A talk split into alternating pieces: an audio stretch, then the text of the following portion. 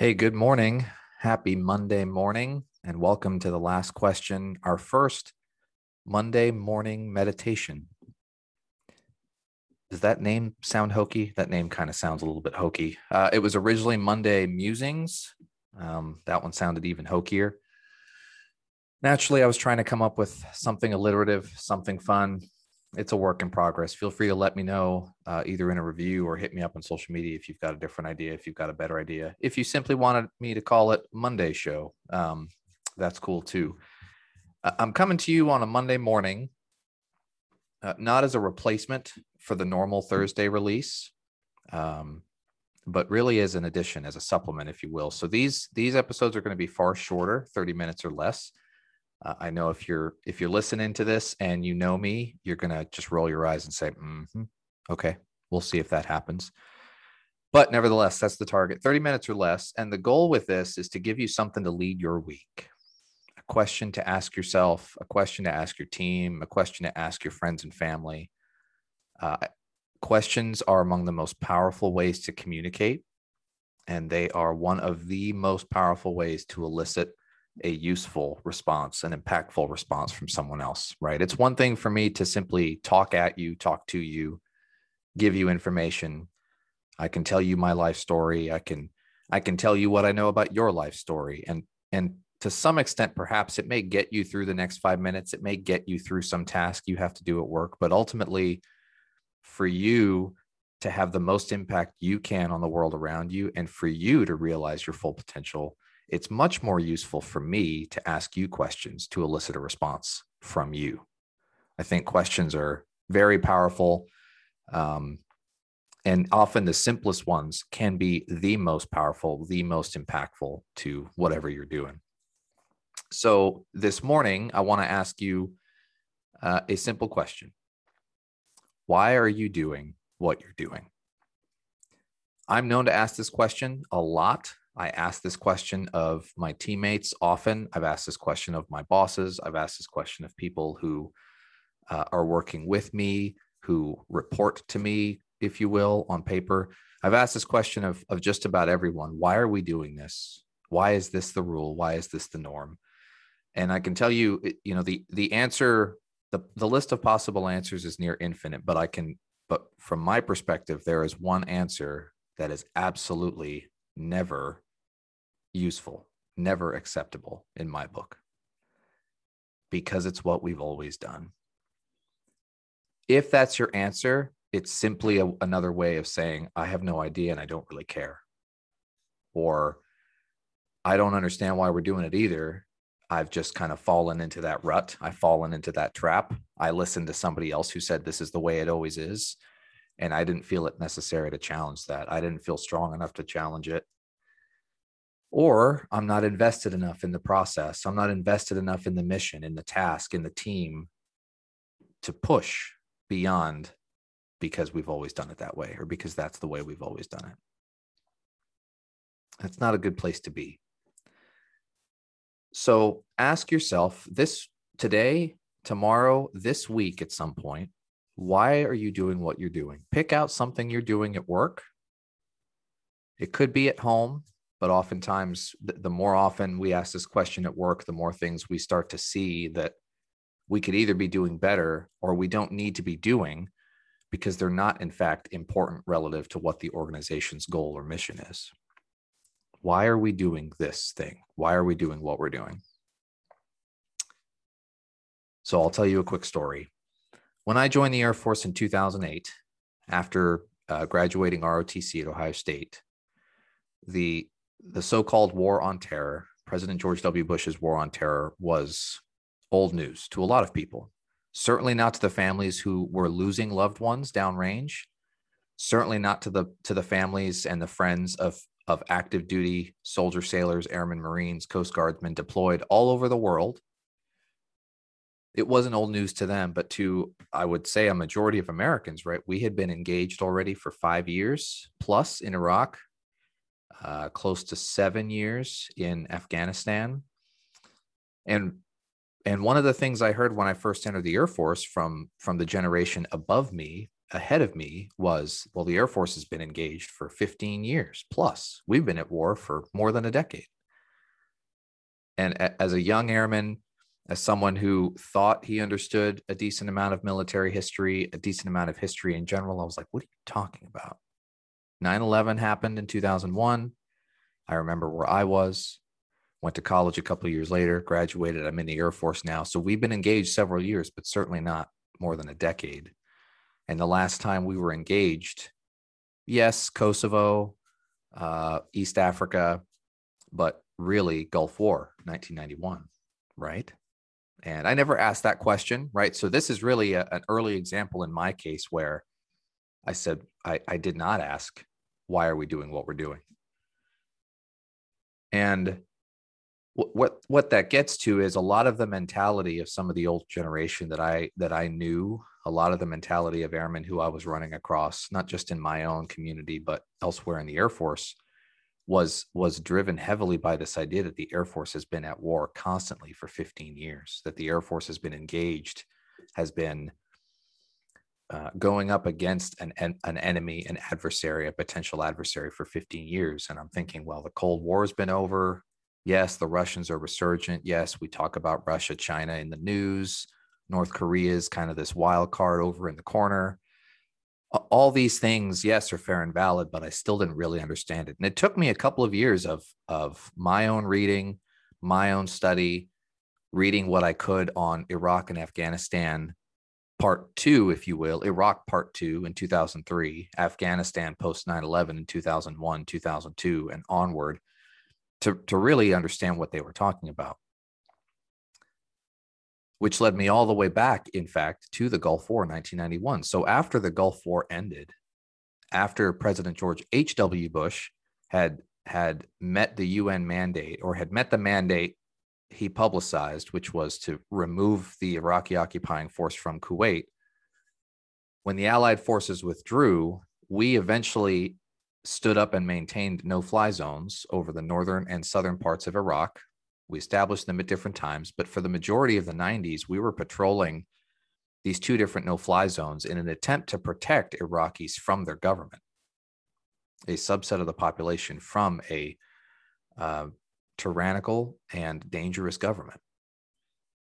So when the older generation that I knew that I encountered when I entered the Air Force in 2008 was talking about the Air Force being at war, being engaged, being operational all this time, what they were referring to, in addition to other actions here and there across the world, what they were really referring to was that environment Operations Northern Watch and Southern Watch. The members of the fighter community, the airlift and air refueling communities, the command and control airborne communities who were engaged nonstop in the airspace over Iraq, which included intercepting Iraqi aircraft. I was born in the 80s, grew up in the 90s. And so, of course, the news is not something I paid a lot of attention to. So perhaps this is something that my parents, that our parents saw on a regular basis or heard about. But of course, I didn't spend much time engaged in the 90s thinking about these types of things. I didn't know about going into the military back then. So, Northern Watch and Southern Watch, and that post Gulf War relatively peaceful period passed eh, through through me for me without much appreciation of what it really meant what what was really going on so in 2008 2009 2010 as i'm trying to get my feet under me as a young airman i'm slowly figuring out that that what is driving some of how we look at problems in the air force the conflicts we expect to see the conflicts we train for that mentality is fed in part or perhaps mostly by the Northern Watch, Southern Watch 90s environment. Not an era of great power competition.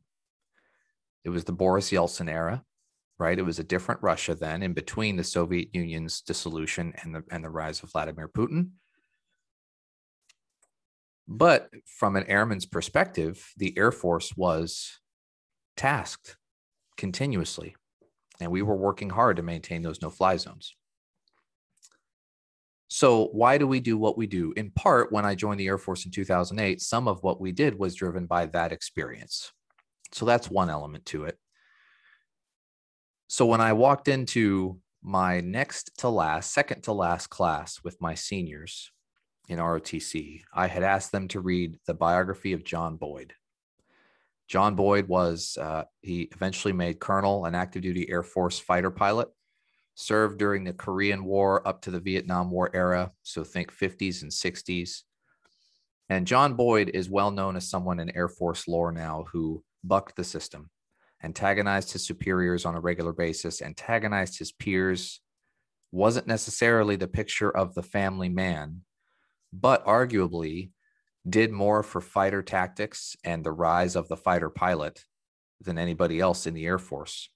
Popularized something called the OODA loop, which I'm not going to get into here, maybe in a future episode. Um, but beyond that, John Boyd was one of these people who saw the value of knowing how to maneuver in a fighter airplane, F 15, F 16, um, think that kind of airplane now, who saw the value in learning how to better maneuver through altitude, up and down, not just left and right, and saw the value in teaching fighter pilots how to dogfight, how to engage in close quarters with an enemy aircraft. Something that when we first started out in Korea, we did not do well. Something when we started out in Vietnam, we did not do well. And and was part of uh, is part of the history of both the Navy and the Air Force's weapons schools, is teaching pilots the tactics necessary to adapt to the enemy in real time. So, John Boyd, in a lot of ways, I thought was a, a pivotal piece to Air Force history because if you fast forward from John Boyd's tenure, from his time on active duty to the Gulf War, end of 1990 into the beginning of 1991, our military was postured really for one thing, right? We were postured to face off against the Soviet Union, to protect Western Europe, and if necessary, to execute nuclear weapons in a war that would quickly escalate into a no kidding global conflict. That's what we were prepared to do. So it wasn't like we didn't have an air force.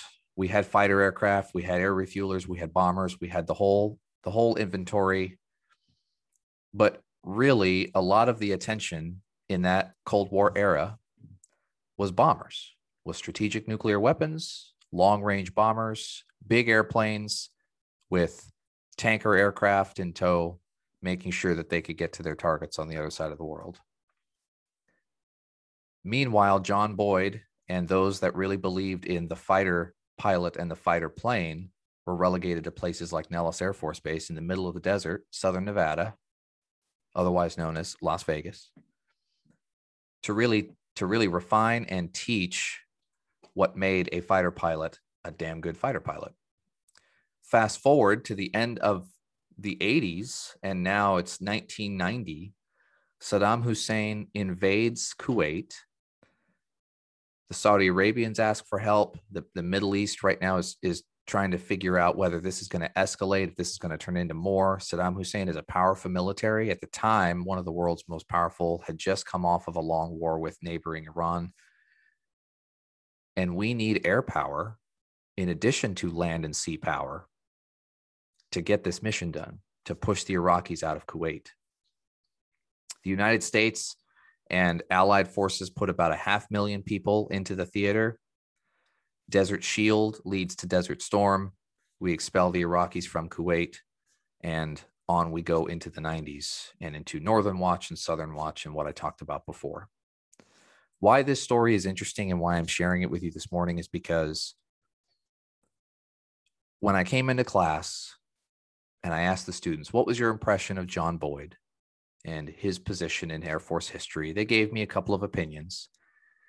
And I walked them through the timeline 50s to 60s to the 70s, uh, the issues that we ran into in the air in Korea, over Korea, in the air over Vietnam, what was the predominant message in the 80s. And then I said, What happened November 1989? And I got silence.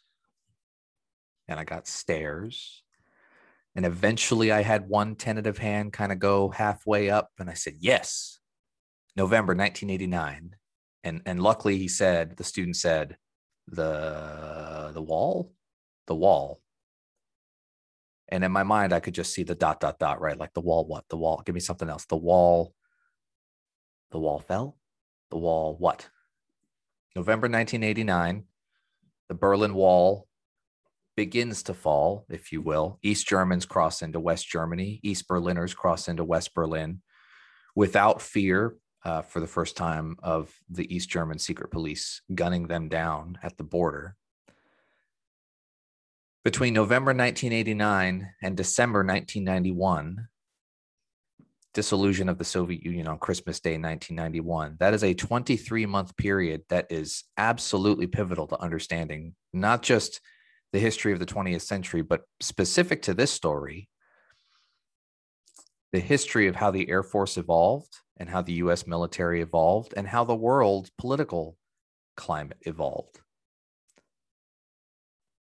So, in the period between the fall of the Berlin Wall, cracks beginning to form in the Iron Curtain, and the dissolution of the Soviet Union proper in 1991, in that 23 month period, the Gulf War happened.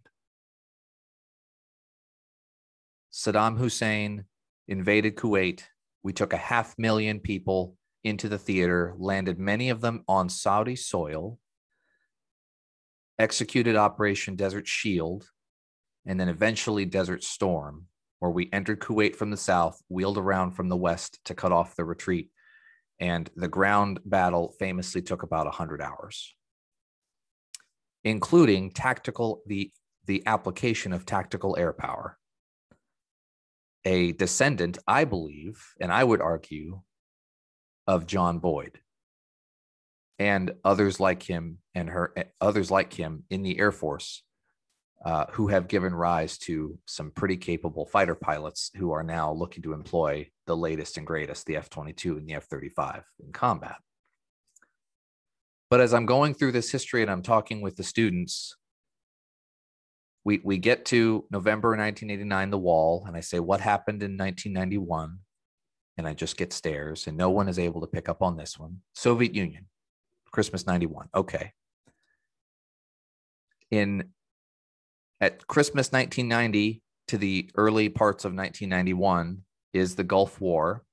When I reference the Gulf War, I have a student raise their hand and they say, "You mean so so Afghanistan? Or are you talking about something else?" And it struck me, and I and you're gonna you're gonna listen to this and think, "Well, how in the hell did you not know that, dude?" Of course, I mean they they weren't born during the Gulf War. You're right. Uh, some of them can talk relatively well about World War II. Rarely can they talk about Korea or Vietnam, but certainly none of us were born, neither I nor they were born during the World War II period. But the Gulf War is, I think, pivotal in understanding recent Air Force history, and none of them had ever heard of it. So I, I pulled the curtain even farther back and I drew a super crude map of Kuwait, Iraq, Saudi Arabia, Iran, the Persian Gulf on the board. I had them look it up on their devices, which they're already on anyway. And let's talk through Desert Shield and Desert Storm for a minute. And I get all the way to the end of the timeline. We talk through what Schwarzkopf had led the forces through and planned us through and what ended up happening after that 100 hours. And then I asked them this question I said, Why did Osama bin Laden have a beef with the United States?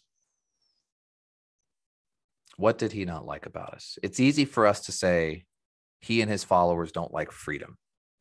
Okay. They don't like Americans. Okay. They don't like the Constitution. Nah, okay. But but part of Osama bin Laden's genesis as an enemy of the United States was the Gulf War and our entry into not just the theater, into the Middle East, but specifically us putting troops and equipment and our military forces on Saudi soil. He held that against the Saudi government as well.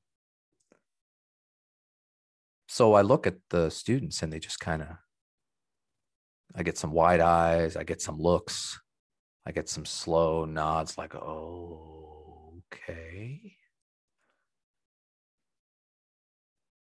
Osama bin Laden was upset doesn't do it justice, right? He was quite angry at the fact that we had entered uh, not just the Middle East, but we had placed our troops onto land that is amongst the holiest to Islam worldwide, right? Two of Islam's holiest sites from Saudi Arabia.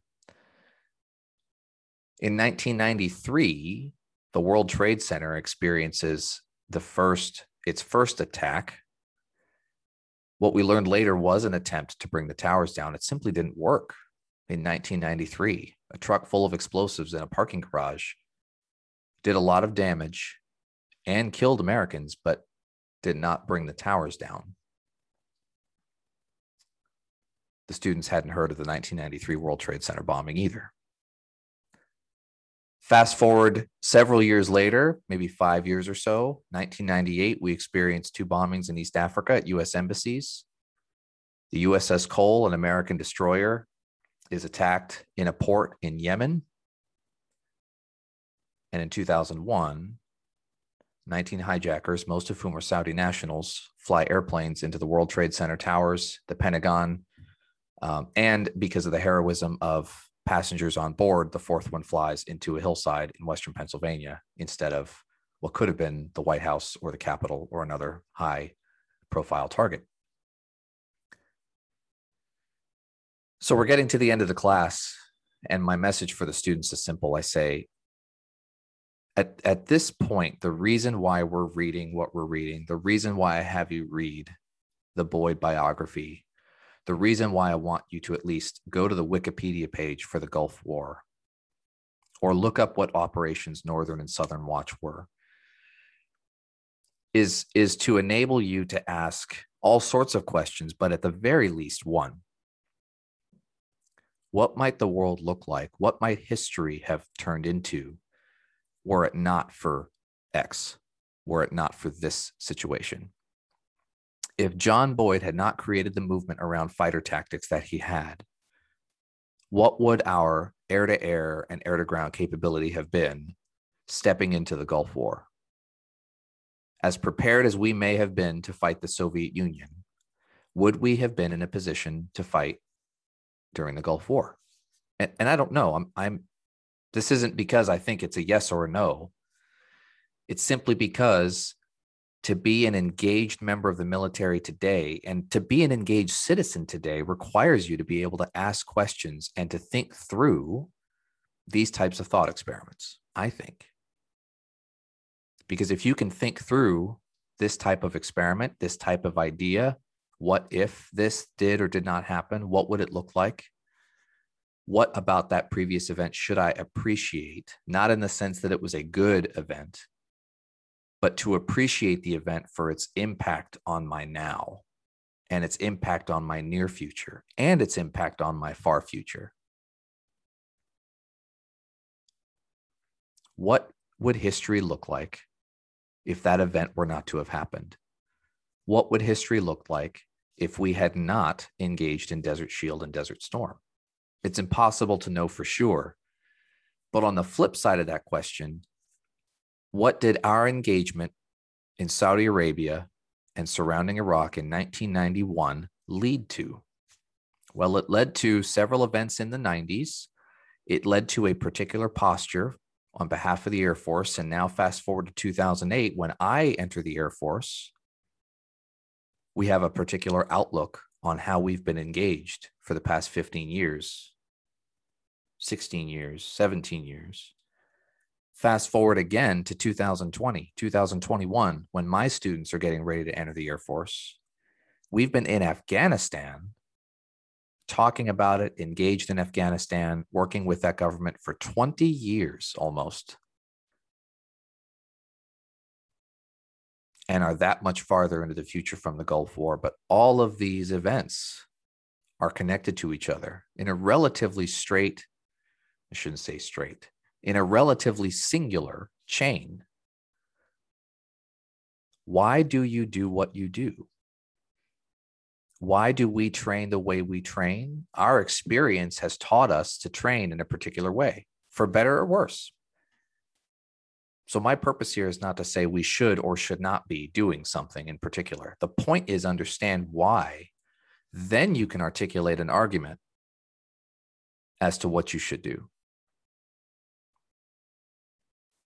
Why do we train this way? Because for the better part of 20 years, we've been engaged in these types of environments. For the 10 years before that, we were doing this. Our ability to command and control from the air, our ability to refuel, our ability to put fighters up in the air for several hours at a time, our ability to surveil, our ability to dot, dot, dot. What we had to do in that period of time has fed what we wanted to be ready to do, in addition to all the other contingencies that we could have thought of. Now, the world continues to evolve. Many people out there are now talking about great power competition. We continue to talk about Russia, China, North Korea, Iran, India, and Pakistan are still on the radar. We talk about South America now more often. The world is a complex place. And for you, wherever it is you work, wherever it is you live, day to day, you may not have the ability to pay attention to any of that. And it's not a smarts thing, it's not a knowledge thing. It's simply because you, you don't have the time, you don't have the bandwidth, you don't have the capacity to deal with all of those questions. You've got questions much closer to home. But what I offer you, what I would tell you, what I suggest to you is that it's still the same level of questioning and it still carries the same level of importance in your world as it does in mine. I've spent most of my last 12 and a half years asking, why are we doing this? And most of the time, the answer I get back is some form of because that's what we've always done. But if you find yourself frustrated where you work, where you live, if you find yourself frustrated, even personally with something that you continue to do, but when you sit back and think about it, you're like, I don't know why I'm still doing this. I don't know why my family still worry about it. I don't know why my coworkers are still worried about it. I don't know why my boss keeps telling me to do it. I cannot draw a connection between this and the bottom line. I cannot draw a connection between this and my family's safety, health, well being. I cannot draw a connection between this task I'm doing right now and anything meaningful in the future. If you're frustrated by that, ask a simple question Why am I doing this? And then give yourself the time give yourself a few minutes, give yourself and a colleague a few minutes to dig back into the history books, to dig back into the, even the recent past and see what the genesis of that task was. At the time, maybe it made sense. It could have been a brilliant idea three years ago, five years ago, 10 years ago. But now the reason you started doing it's gone but you're still doing it because inertia is an incredibly powerful force. Last thing I'll leave you with this another story. Two years ago, when I first started my job at the university, I was talking with our students, with our trainees. And I remember being in this program in 2003, 2004, 2005. And every spring term, we would work out outside as often as possible, right? Unless it was early spring and snowing, late spring and raining, right? If, if the temperature was anything above freezing, we were outside in sweats or not. By the time April came and then May, shorts and t shirts, 55, 60 degrees in the morning, and everybody loved it. We wanted to be outside as much as we could. Fast forward to when I'm an instructor now, and the entire spring workout schedule is built and at no point have we ever talked about going outside. Everything is inside the field house or inside of a gym on a basketball court. And students are complaining, like, well, workouts are just kind of boring. It's the same old thing every week, every month, every semester. The seniors, right? We have uh, workouts look the same for all four years. So I'm sitting in a meeting with some of the senior cadets, with some of the fourth year cadets who are leaders in the organization and I look at them, I say, Hey, so I'm just curious. Um, have you guys ever talked about working out outside? Right. I mean, we're coming into spring term.